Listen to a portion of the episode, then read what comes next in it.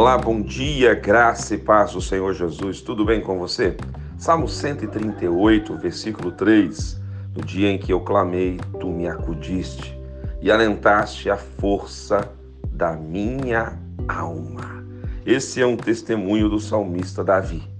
Ele diz que ele clamou, que Deus o ouviu, que Deus alentou a força da sua alma, ou seja, Deus renovou, Deus cuidou da sua vida, Deus derramou graça sobre ele e ele pôde vencer um dia de dificuldade, de adversidade.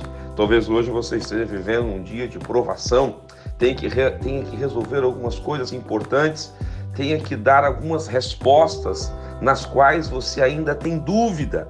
Hoje você pode também clamar, você vai ser acudido, você vai ser socorrido, a sua alma vai ser preenchida pela presença de Deus. E talvez essa inquietação, esse mal-estar que você está sentindo, talvez essa angústia que você está sentindo, será superada, será vencida pela palavra de Deus, pelo poder do Espírito Santo, porque Deus tem prazer em te ajudar.